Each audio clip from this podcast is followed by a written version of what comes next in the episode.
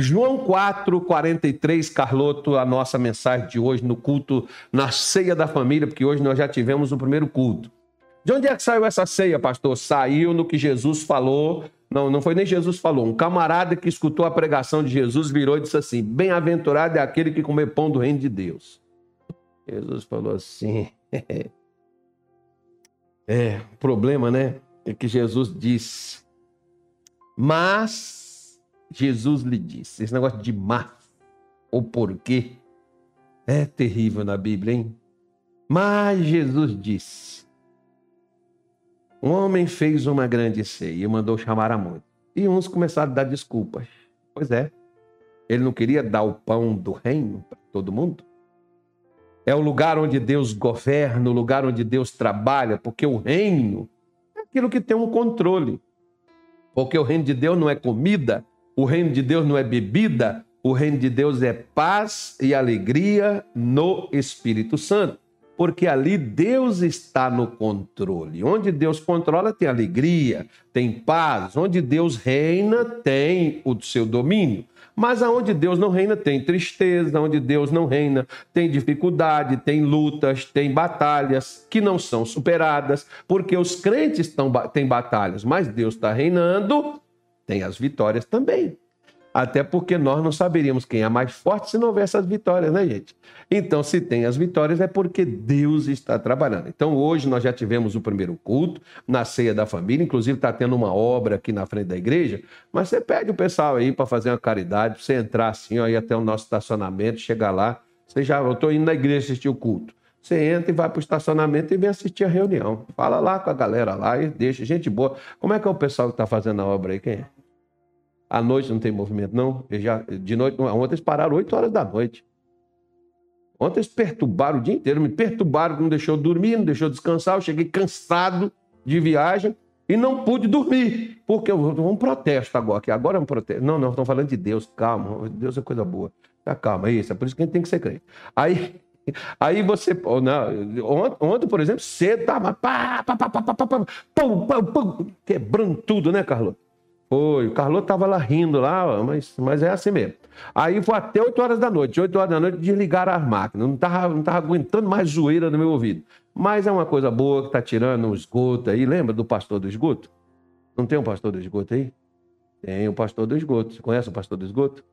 Não, o pastor da entrevista? O pastor deu entrevista do esgoto lá, rapaz. Como é que você não conhece? É, tem um pastor lá do esgoto. Aí, né, um esgoto passando aí na porta da igreja, estão tirando, estão fazendo a obra aí, o pessoal aí da Águas Cuiabá, estão aí fazendo o serviço, Deus abençoe o trabalho de todo mundo. Mas vamos falar aqui. João 4, 43, o Carloto já colocou na tela, acompanhe comigo. E dois dias depois partiu dali e foi para a Galiléia porque Jesus mesmo testificou que um profeta não tem honra na sua própria pátria. Chegando, pois, a Galiléia, os galileus o receberam. Presta atenção nisso, tá, gente? Porque viram todas as coisas que fizeram em Jerusalém no dia da festa, porque ainda, porque também eles tinham ido à festa. Segunda vez, foi Jesus a Caná da Galileia, onde da água fizera vinho. E havia ali um oficial do rei, cujo filho estava enfermo em Cafarnaum. Ouvindo este que Jesus vinha da Judéia para a Galiléia, foi ter com ele e rogou-lhe que descesse e curasse o seu filho, porque já estava à morte. Então Jesus lhe disse: Se não virdes sinais e milagres, não crereis? Disse-lhe o oficial: Senhor, desce antes que meu filho morra. Disse-lhe Jesus: Vai, o teu filho vive. E o homem creu na palavra que Jesus lhe disse e foi-se. E descendo ele logo, saíram ao encontro os seus servos e lhe anunciaram, dizendo: O teu filho vive. Perguntou-lhes, pois, a que hora se achara melhor. E disseram-lhe: Ontem, às sete horas, a febre o deixou. Entendeu, pois, o pai que era aquela hora a mesma em que Jesus lhe disse: O teu filho vive. E creu ele e toda a sua casa. Vamos dar uma parada aqui, só tinha mais um versículo, mas nós não vamos terminar de ler também não. Se você quiser, você pode ler aí, não tem problema nenhum. Mas eu gostaria da sua atenção agora, porque a Bíblia diz que a fé vem pelo ouvir e ouvir a palavra de Deus. Ou seja, ouvir Deus falar. Você está tão distante de uma bênção, de um milagre, como você está distante de uma palavra que realiza este milagre que abra essa porta, que endireita esse caminho, que solucione sua vida. É essa distância que você está de um milagre, de uma benção, de uma mudança, de uma transformação, de uma vitória. Então vejam bem, minha senhora, meu senhor, meu amigo, veja bem o seguinte. Jesus estava lá na, na Judéia, né? o lugar onde ele nasceu. Ele nasceu lá, mas não foi criado lá na Judéia. Ele foi para a Galileia. E na Galileia, por isso ele é chamado de Galileu. Né? Lá na Judéia, ele testificou, ele afirmou dizendo que um profeta não tem honra no lugar onde ele nasceu. Vejam só. Porque, pastor, é por isso então, porque tem pessoas que dizem assim: eu não prego para minha família porque eles não acreditam em mim. Ele não precisa acreditar em você, não. Eles precisam acreditar no que você diz. O problema que as pessoas aqui da Judéia, o problema delas não é que elas fossem incrédulas. Elas não acreditavam era em Jesus porque elas sabiam a sua origem, elas sabiam de onde ele tinha nascido, de onde ele vinha, até as pessoas tinham já o chamado preconceito. Né? Isso não é de agora. Né? Essas coisas aí que você vê hoje na televisão, é, essas, essas, essas ofensas, esse, né, essas coisas que tem aí no jogo de futebol, agora, por exemplo, essas, essa, como é que chama esse negócio aí que estão dando esse nome para esse troço aí? É esse negócio aí de desprezar os outros por causa da cor, é por causa, né, já tinha. Né? Até um dos discípulos se tornou discípulo de Jesus, mas antes de ser, foram chamá-lo e quando perguntou assim, de onde que ele veio? Ou assim, ele veio, ele veio daqui de Nazaré. Aí sabe o que, que o sujeito disse? Pode, porventura, vir alguma coisa que preste de Nazaré?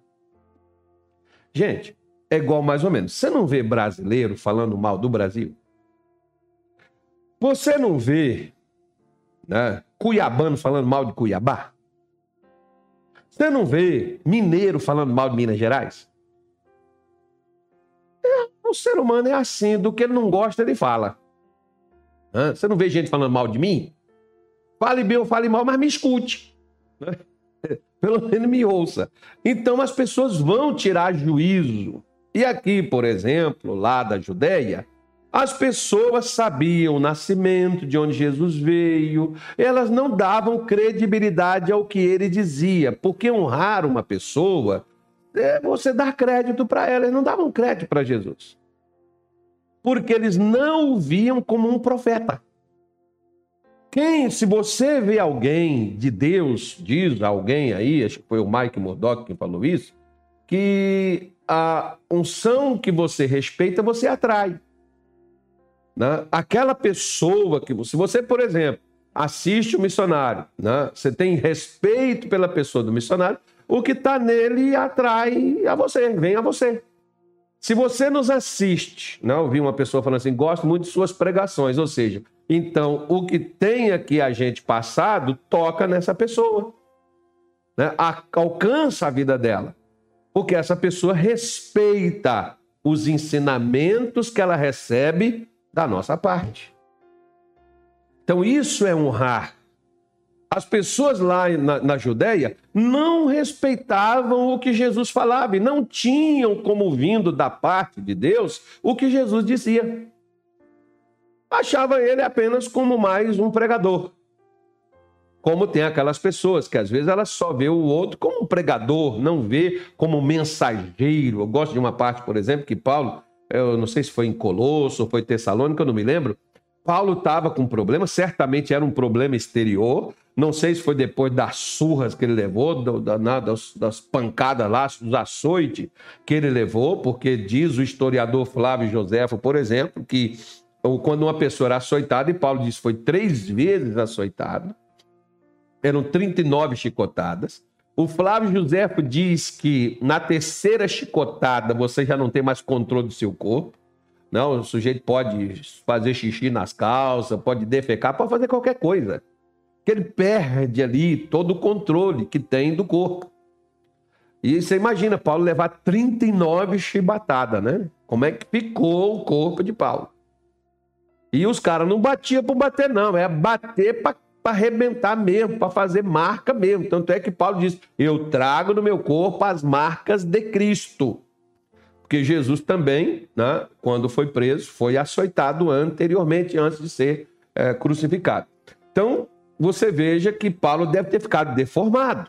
Mas Paulo chega nessa igreja e ele agradece a recepção que ele teve, porque disse assim: vocês não olharam para mim como homem, mas como mensageiro de Deus, como se fosse um anjo de Deus que tivesse ido ali falar para eles.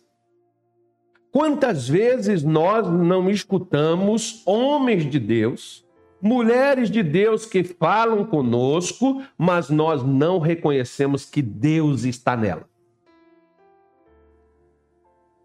Quantas pessoas me acompanham, me assistem, mas não reconhecem isso? Pelo contrário, né? tem umas que mandam a língua na gente.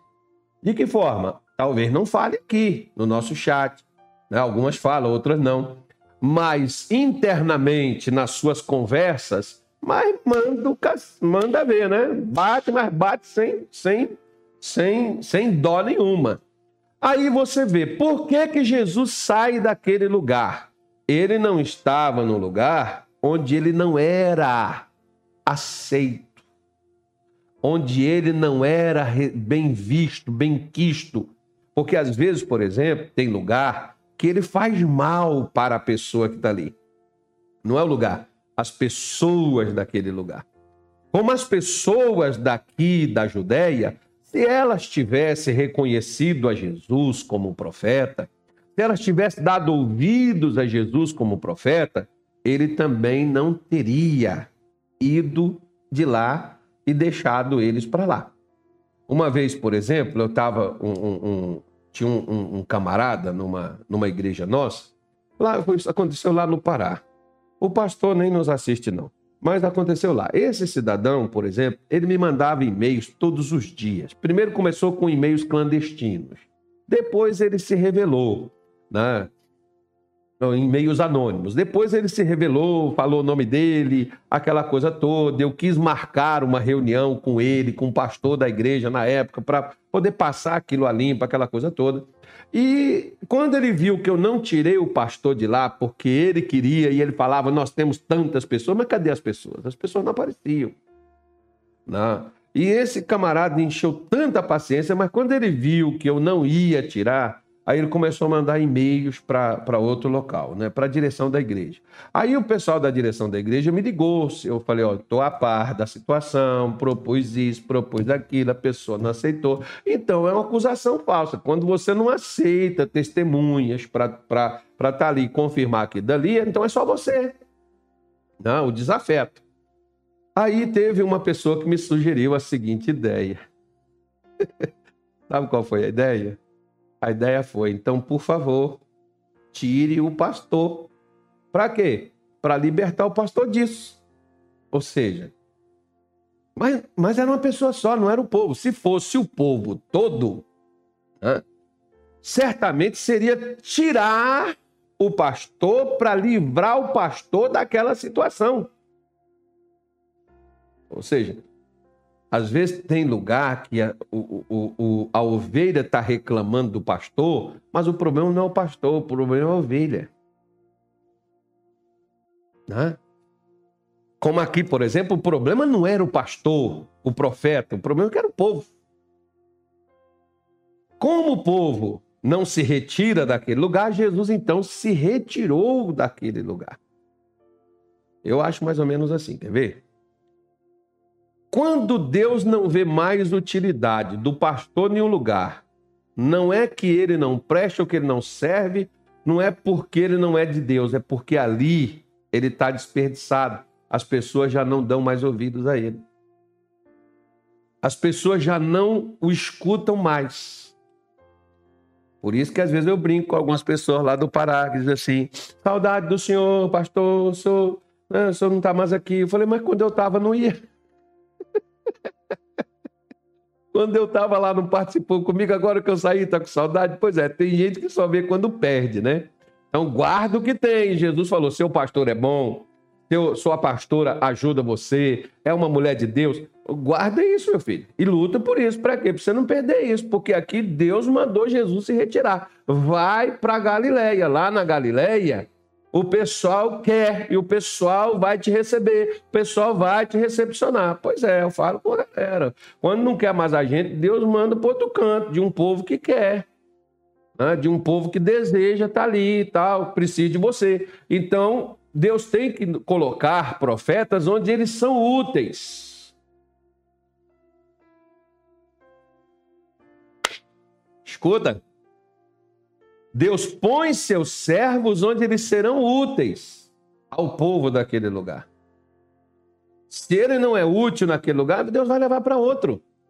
Porque lá ele vai ser útil. Deus deseja usar para isso. Mas quando Jesus chega aqui na Galileia, os galileus o receberam. Receber Jesus, minha senhora, meu senhor, não é receber uma pessoa, receber Jesus é receber os ensinamentos que ele traz receber as correções, receber Jesus, minha senhora, meu senhor, não é receber milagres, porque milagre todo mundo precisa. Bênção todos nós precisamos, e se a gente não precisar, a gente inventa outras. Que é igual aquela pessoa que às vezes está ganhando mil reais, ela vive com mil reais. Aí, quando ela ganha dois mil, ela passa a gastar os dois mil. Quando ela ganha cinco mil, ela passa a usar os cinco mil tudinho. Quando ela não, ganha dez mil, ela passa a usar os dez mil tudinho. Ela gasta tudinho. Ou seja, quando não tem nada para fazer, a gente aumenta outra coisa, né? Vamos fazer isso, vamos fazer aquilo. O homem é insaciável. O homem é uma coisa assim que é, pode ter tudo, como Adão, por exemplo. Né? Adão tinha tudo no Éden, não faltava nada, mas ele quis um fruto proibido. Então o homem sempre inventa alguma coisa. Ele é insaciável, ele é incontentável, não contenta com o que tem. Sempre quer mais. Aí, quando Jesus chega aqui, os galileus o receberam recebeu os ensinamentos dele porque viu. Aí deixa eu te falar uma coisa. O povo da Judéia também não estava na festa? Também não viram? Viram. Também não ouviu? Ouviu. Mas não recebeu. Não tem gente nas igrejas, nas lives? Tem. Aqui agora, por exemplo, ó, tem mais de 200 pessoas me assistindo mas muitas estão precisando de um milagre. Mas não querem um compromisso com Deus. Compromisso com Deus é ouvi-lo e segui-lo. Muitas pessoas que, que estão na igreja, elas têm e necessitam. Como aqui, por exemplo, nós vemos. Os galileus o receberam, mas teve um centurião que foi atrás dele. Para quê? Para pedir um milagre. Por quê? Esse centurião também não tinha ouvido falar dele? Tinha, tanto é que ele virou referência. E na hora que ele não tinha o que ele precisava, que era a saúde do filho, ele foi no lugar certo, onde Jesus estava. Agora ele foi a Jesus por qual motivo? Porque ele cria e porque ele estava recepcionando a Jesus? Não. Mais ou menos assim fazer uma brincadeira aqui. Quando eu cheguei aqui, foi, foi interessante. Eu saí lá de Belém, o pessoal se despediu de mim, teve gente que foi no aeroporto, chorou. E quando eu cheguei aqui, teve um monte de gente que foi no aeroporto me receber. O problema foi quando eu comecei a abrir minha boca aqui no altar, porque aqueles que foram no aeroporto me receber, poucos deles ficaram aqui me ouvindo. Né? poucos deles ficaram aqui me ouvindo, mas me receber foi. Tem gente que quando está ouvindo uma pregação, olha, isso aqui é um milagre, uma bênção, isso aqui vai mudar a tua história, isso aqui vai abrir teus caminhos, isso aqui vai te curar, isso aqui vai te libertar, isso aqui vai te abençoar, isso aqui vai mudar a tua história. Eu quero, eu ouço. Agora, quando vem o comprometimento, onde eu preciso mudar, onde eu preciso ter um compromisso, aí já é diferente. O milagre eu quero, compromisso não. Não tem rapaz e moça que quer namorar, mas casar não. E não quer só namorar, não. Quer, quer ver o relaxo também. Isso eles querem. Mas comprometer-se, não. Não tem pessoas que querem ganhar dinheiro? Tem. Mas trabalhar? Não. Trabalhar é levantar cedo, dorme tarde, ah, eu vou forçar, eu vou dar cãibra, vai doer os músculos. Não gosto. A mesma coisa de gordinho que quer emagrecer, mas não quer parar de comer. Não quer parar, não quer, não, não, não quer emagrecer? Quero, mas não quero comer. Não tem um negócio que eu beba, que eu tome e que eu encha a barriga, mas eu emagreça? Pois é, mais ou menos assim. A gente quer a coisa, mas sem compromisso, quem, quem se aliar com aquilo. Não, eu quero né? como esses galileus aqui receberam Jesus, mas esse centurião estava diferente. Falou: legal, gostei de senhor ter vindo, vim por sua causa, mas quero uma coisa: desce que meu filho está morrendo. Jesus disse para ele: se você não vê milagre, você não vai crer? Ou seja, minha senhora, eu já vi pessoas que não receberam milagres, que não foram curadas quando eu cheguei aqui em Cuiabá, por exemplo, eu não me lembro o nome desse irmão. Ele era daqui da nossa igreja, ele estava hospitalizado já tinha uns três meses. A esposa dele vinha aqui no culto, e ela, ela e a filha. E eu fui visitá-lo. Eu até falei com o pastor na época que foi comigo, acho que foi até o pastor Luiz Cláudio, lá do CPA 1, que eu disse assim: acho que quem precisava da visita éramos nós, né? Aquele irmão ali tão eufórico, tão assim, falando de Jesus, falando assim, você sabia que estava falando do coração, não era da boca, e ele não estava importando com cura, ele não estava importando com nada, ele estava ali simplesmente vive, vivenciando a vida dele com Deus, e ele dizendo, pastor, o médico entra aqui, eu prego. Ele pregou para nós, somos pastores. Né? Chega aqui as enfermeiras e a mulher dele contando, e ele naquela alegria, esbanjando tudo aquilo. E alguns dias depois eu fui fazer o velório dele. E Jesus não o curou. Ele não precisava de um milagre para crer em Jesus. Ele não precisava de um emprego para crer em Jesus. Como tem pessoas, ah, pastor, se Deus me curar, eu vou servir a Ele. Pastor, se Deus me libertar, eu vou fazer a obra dele. Pastor, se Deus me der isso, eu vou fazer aquilo para Ele. Não, você, Deus te faz, você não precisa prometer nada. Isso não é barganha. Não. Deus faz se você crer. Se você crer, ele vai fazer. Se você não crer, ele continua no mesmo lugar que ele está, mas ele não vai poder fazer nada por você. Nem por mim, nem por ninguém. Porque nós não temos que buscar a Deus porque nós temos uma necessidade de um milagre. Nós precisamos buscar a Deus porque se nós tivermos Ele, nós não vamos ter necessidade nenhuma. O Salmo 34, versículo 10, ele diz: Os filhos dos leões necessitam e sofrem fome, mas os que buscam ao Senhor não têm falta de coisa alguma. Quem é que está aí? Os que buscam ao Senhor. De nada tem falta. Está faltando alguma coisa? Está faltando alegria? Está faltando paz? O que, que Jesus está dizendo para esse pai aqui? Ô pai, você precisa ter um comprometimento com Deus. Você precisa é crer em Deus. Se você crê em Deus, o que você precisa, Deus vai fazer por você. Eu, por exemplo, passei na igreja, eu fiquei na igreja oito meses, gente. Igreja da Graça, um, monte, um ótimo pastor que eu tinha. Né? Até, até hoje, ele não gosta muito de ser meu pastor, não, mas tá aí. Quando eu converso com ele, eu também não gosto de umas coisas que ele fala comigo também, não. Ele me cobra demais. Não, quando eu não quero pagar, né? Quando a gente não quer comprometimento, aí tudo é cobrança, né? Pois é. Né? Eu estava lá dentro dessa igreja, passei fome, fiquei desempregado, vivi o meu pão que Satanás amassou. Mas eu queria compromisso? Não. Eu queria era o emprego, eu queria o trabalho, eu queria a cura da minha, do meu corpo, da minha mulher, da minha filha. Era o que eu precisava, era aquilo e acabou. Eu não de mais nada. Mas eu tive que entender que tem gente que hoje precisa de uma cura, amanhã precisa de um emprego. Tem gente que hoje precisa de um emprego e amanhã precisa de uma cura irreversível. Porque isso aqui, por exemplo, te mostra uma coisa. Esse homem era uma autoridade, esse homem era um centurião, esse homem era um homem importante, ele era chefe de 100 pessoas. Para você ter 100 pessoas ao seu serviço, então significa que você tem uma boa posição. Independentemente do seu nível social, da sua classe social, independentemente da sua família ter dinheiro ou não, quantas famílias têm dinheiro e têm problemas gravíssimos lá no meio delas? Quantas pessoas que às vezes não têm. O problema delas não é dinheiro, o meu problema é uma loucura que está dentro da casa, dentro da família.